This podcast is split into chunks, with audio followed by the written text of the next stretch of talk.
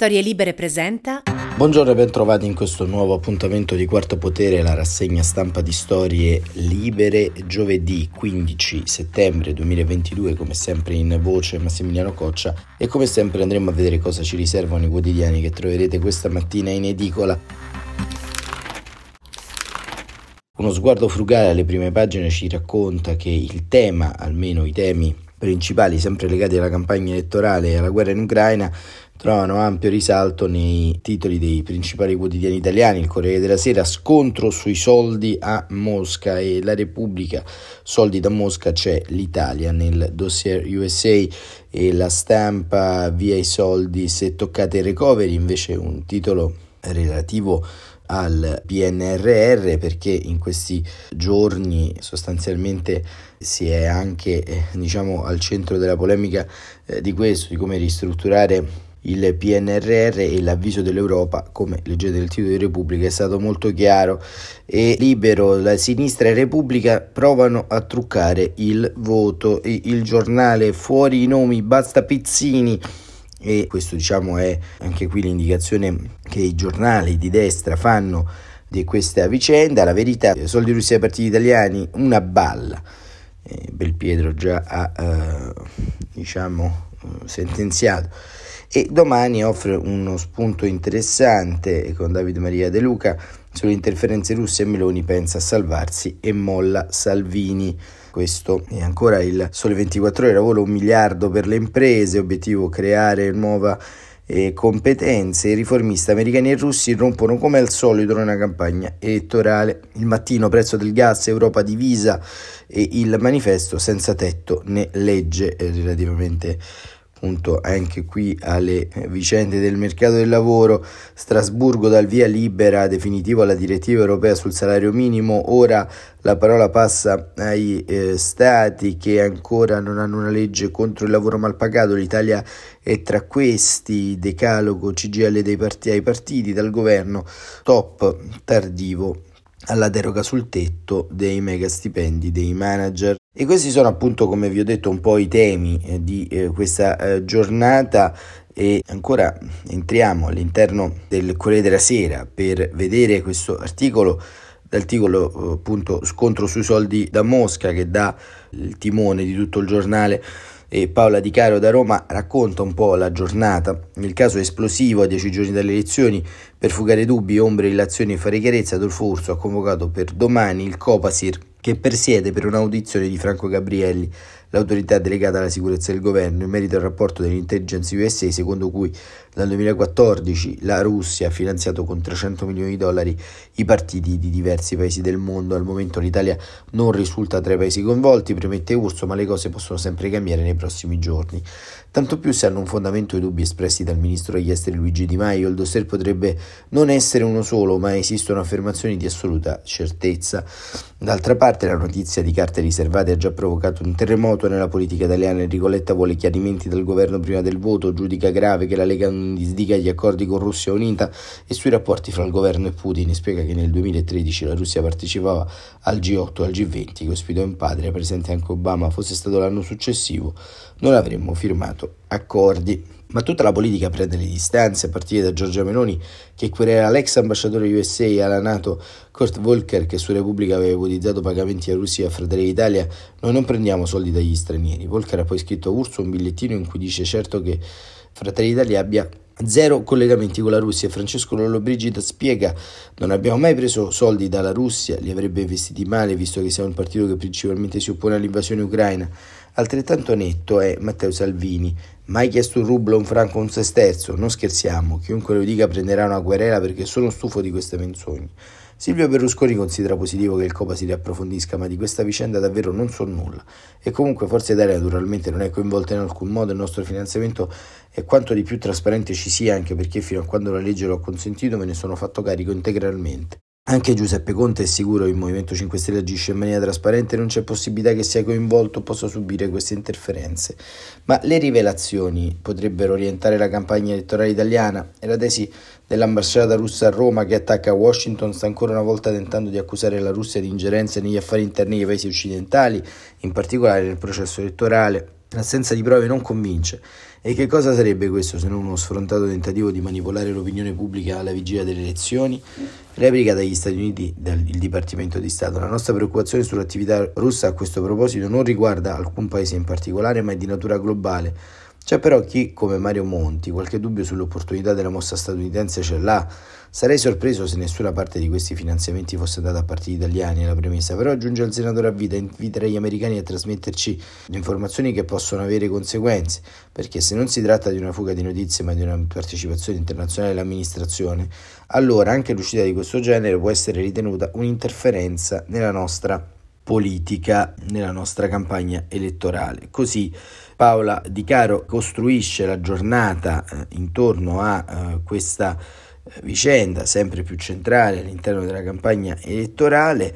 E c'è anche poi il caso di un tweet corretto da Crosetto, ce lo racconta sempre il Corriere della Sera in una breve, perché ieri Guido Crosetto ha scritto un tweet abbastanza controverso. Dice che lo ha scritto di getto, scrive il Corriere della Sera, come spesso fa su Twitter, ma il commento di Guido Crosetto martedì sera ha fatto scalpore sui social.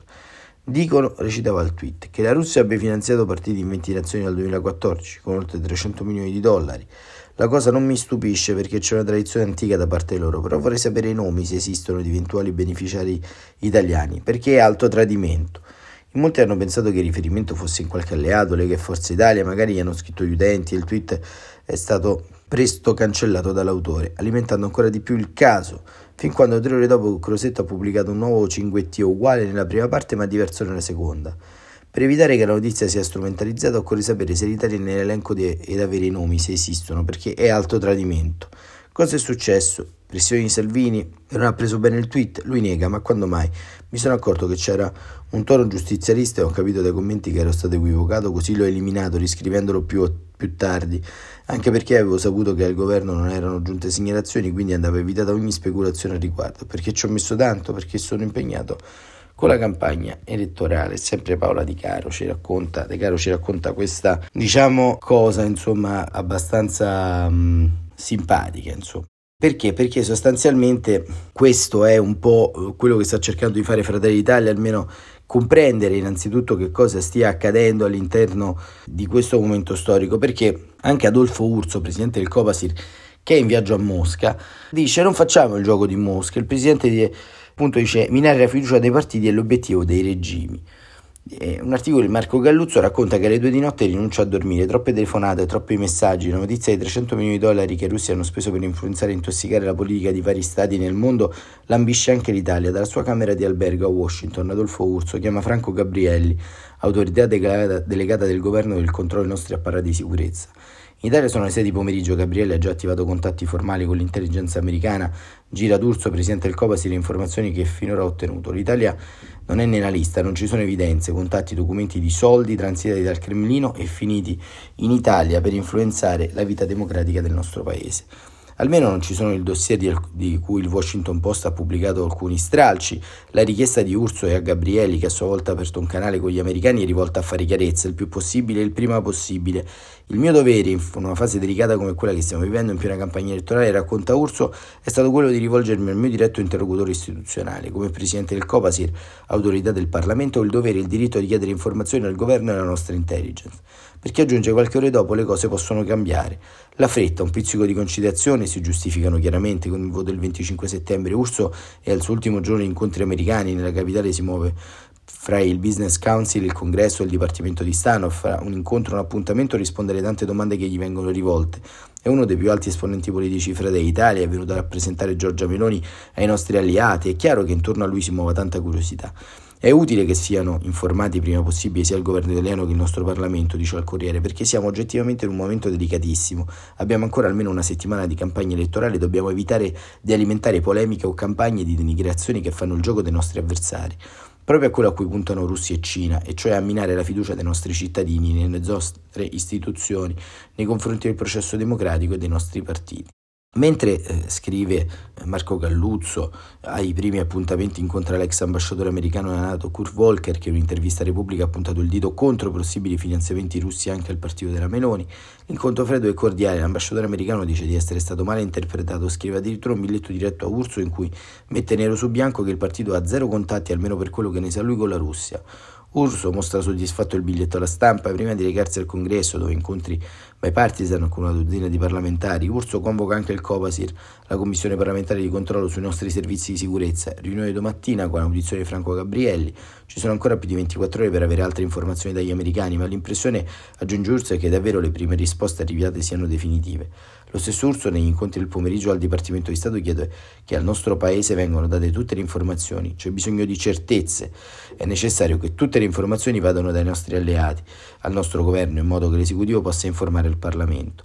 C'è a suo giudizio anche un'evidenza politica. Il centrodestra ha sempre sostenuto che le decisioni in sostegno all'Ucraina, e poi gli americani apprezzano una cosa della Meloni: concretezza e capacità di chiarezza. In serata su Twitter poche parole: ho appena concluso un positivo incontro al Dipartimento di Stato. Accanto al testo, le bandiere di Italia e Stati Uniti. Insomma, anche questa visita di Adolfo Urso negli Stati Uniti, da eh, presidente del eh, Copasir, è quantomeno, diciamo, inopportuna, vogliamo chiamarla così, perché Adolfo Urso è una carica istituzionale, una carica istituzionale data alla minoranza di questo paese, eh, nell'arco appunto della, dello scorso governo, per eh, creare una posizione di equilibrio. Che Urso vada negli Stati Uniti a trattare e eh, a presentare Giorgia Meloni, insomma, non fa della sua funzione una funzione sopra eh, le eh, diciamo le righe, sopra le istituzioni, come dovrebbe essere, sopra il dibattito politico, perché tecnicamente eh, da un punto di vista pratico eh, diciamo andare ad esempio a, a chiedere conto a Kurt Volker di un'intervista uscita su Repubblica e farlo come presidente del Copasir, insomma, mh, lascia qualche dubbio sull'opportunità. Poi, per carità, siamo in Italia dove tutto è opportuno e, e nulla è inopportuno, però insomma una riflessione anche su questo la farei, insomma, perché sostanzialmente è, diciamo, un tema abbastanza delicato, e quindi vedremo, vedremo un po' quello che succede. Vediamo anche eh, diciamo altre cose che sono successe di natura canora, perché grande polemica ha fatto, e lo riporta anche qui il Corriere della Sera con una bella foto a pagina quattro, il volo del ministro Luigi Di Maio, leader di impegno civico, che si è fatto, diciamo, prendere un po' la mano alla trattoria Nennella a Napoli durante la pausa pranzo agli appuntamenti elettorali. Dopo i saluti ai selfie di rito con i clienti, è stato sollevato in aria dai camerieri sulle note di Dirty Dancing, una scena che in qualche modo ha ricalcato la celebre presa del volo dell'angelo fatta dai protagonisti del film con Patrick Swayze e Jennifer Grey. Di Maio ha successivamente commentato: diciamo che ho trovato uno staff di persone che sa coinvolgere.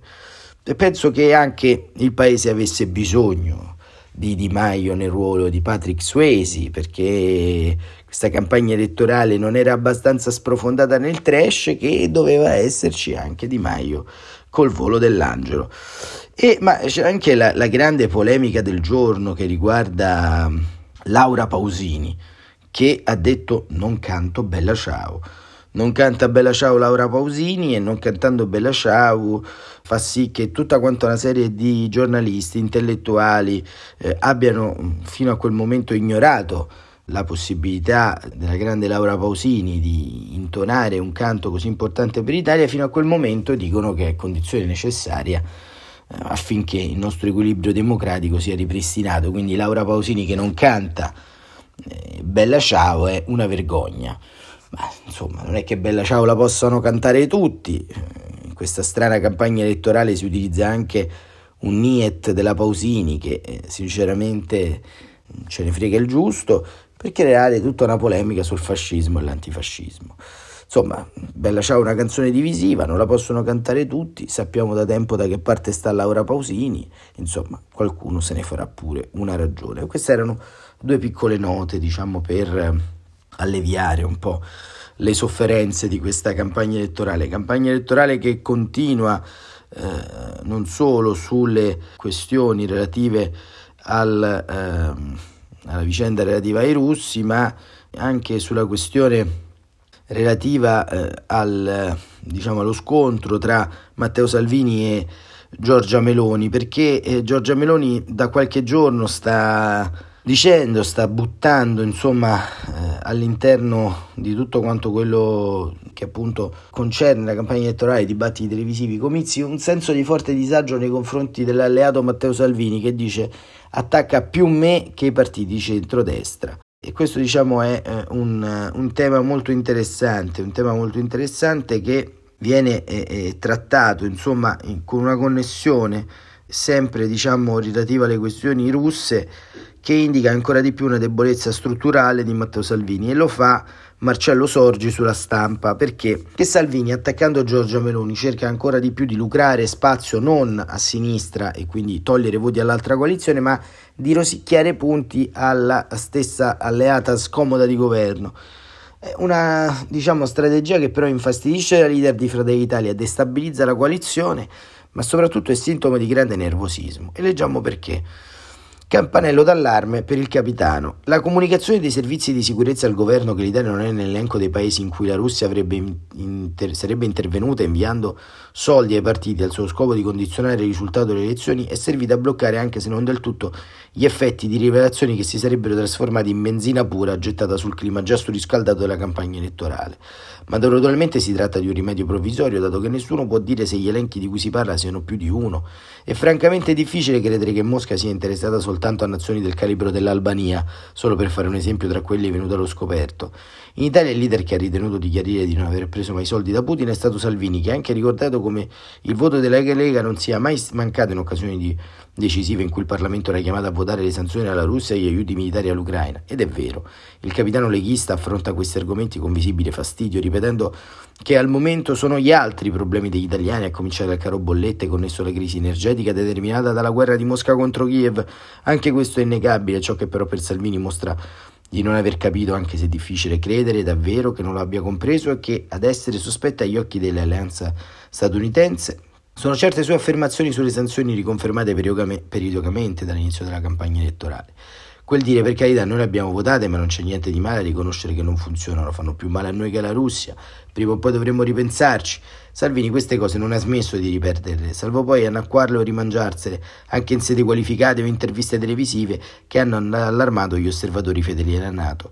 Poiché appunto non è credibile che un leader dell'esperienza di Salvini non si renda conto del peso di certe dichiarazioni, re, le rivelazioni, anzi le mancate, ma ancora per quanto rivelazioni statunitensi, sono servite a far suonare un campanello sul ponte di comando del Carroccio, dove sono in molti a sapere che su certe cose è meglio non scherzare. E così Marcello Sorgi chiude questo pezzo sulla Stampa, e noi con questo pezzo di Marcello Sorgi chiudiamo il Quarto Potere di oggi, che appunto ha affrontato nuovamente il tema relativo alle presunte infiltrazioni russe nella politica italiana e alle dazioni in denaro, ma soprattutto ha affrontato un punto centrale, che in questa campagna elettorale conta più il non detto che il detto, conta più quello che accadrà dopo il venticinque settembre che quello che accadrà il venticinque settembre, e questo già la dice lunga sulla sanità del nostro processo democratico.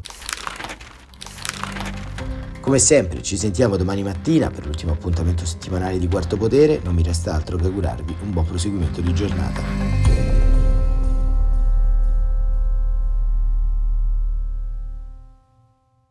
Una produzione storie libere punto effe emme di Gianandrea Cerone e Rossana De Michele. Coordinamento editoriale Guido Guenci.